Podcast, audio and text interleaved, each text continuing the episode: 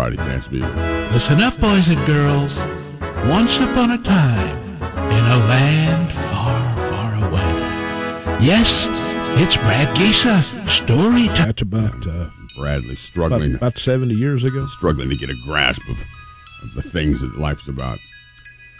And um, I'll say right now that there's probably going to be some people a little bit upset about that story. And all I can say about that is, too bad, too bad. It's a, it's a true story. Um, and, and my wife is listening today, so just just Oh. know that. Sorry, T. Know that.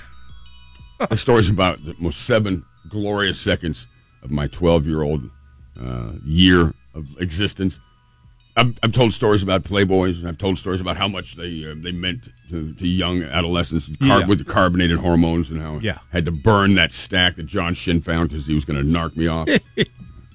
um, yeah, the guy's the guy's like fifty something years old, and I never forgive him for that. but I had never, I'll just say, seen seen the golden goose. I had seen pictures, but I never made any direct eye contact uh, with any part of the female body, and that was something that was pretty heavy on our minds at that point. Like it would be nice. Well, things are starting It would be to nice, up. Yeah.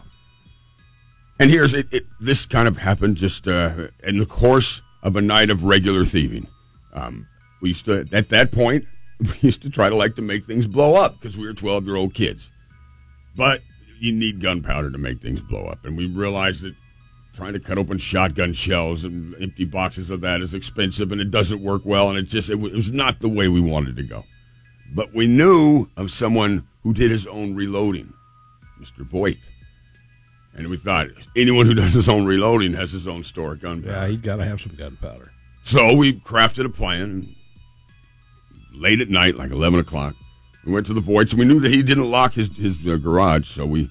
I was the one who was So on you lookout. committed a burglary, is Yeah, what you're I saying. was the one who was on lookout. I'm, I'm standing on top of his garage, and Richard and Tim are in there, and they're they're doing the whole thing where they're pouring a little bit from each bottle, so it doesn't look like there's a whole bunch missing from any one bottle, just a collection of different Yeah. gunpowder. Yeah. And I notice a reflection in the window, in the back window. And I don't know if I've mentioned this, but uh, Mr. Voigt had a daughter. Her name was Christy Voigt.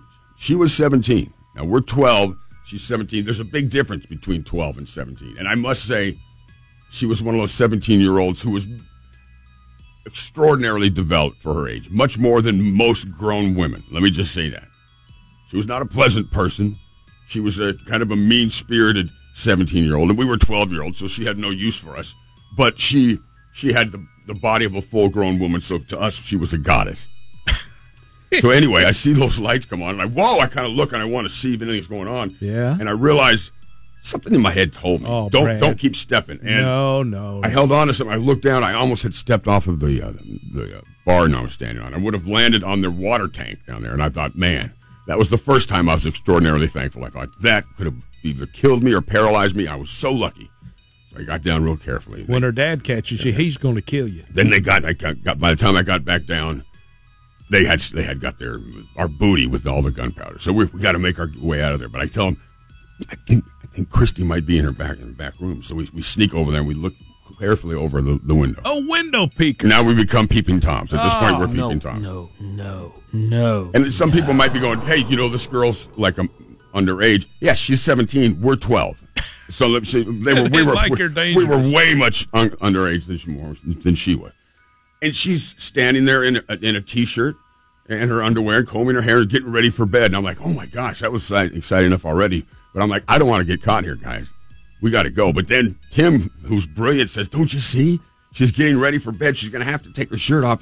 And then it it dawned on us, "Oh my gosh, We better stay for we- this. there's a window of opportunity that Oh. might slam open." Brad. So the three of us, as quietly and as unobtrusively trashy could, young yeah, boy. very. We're peeping toms at this point, And burglars. and, and thieves. Yeah. And then finally, after about 15 agonizing minutes, she does what we had hoped she was going to do: takes the shirt off, Yeah. takes her bra off, puts her her pajamas on. Yeah. And so, but there was in that in that those moments there was seven seconds where I heard where I heard heavenly choirs singing. I I realized I realized the direction my life was going to take for, for the rest of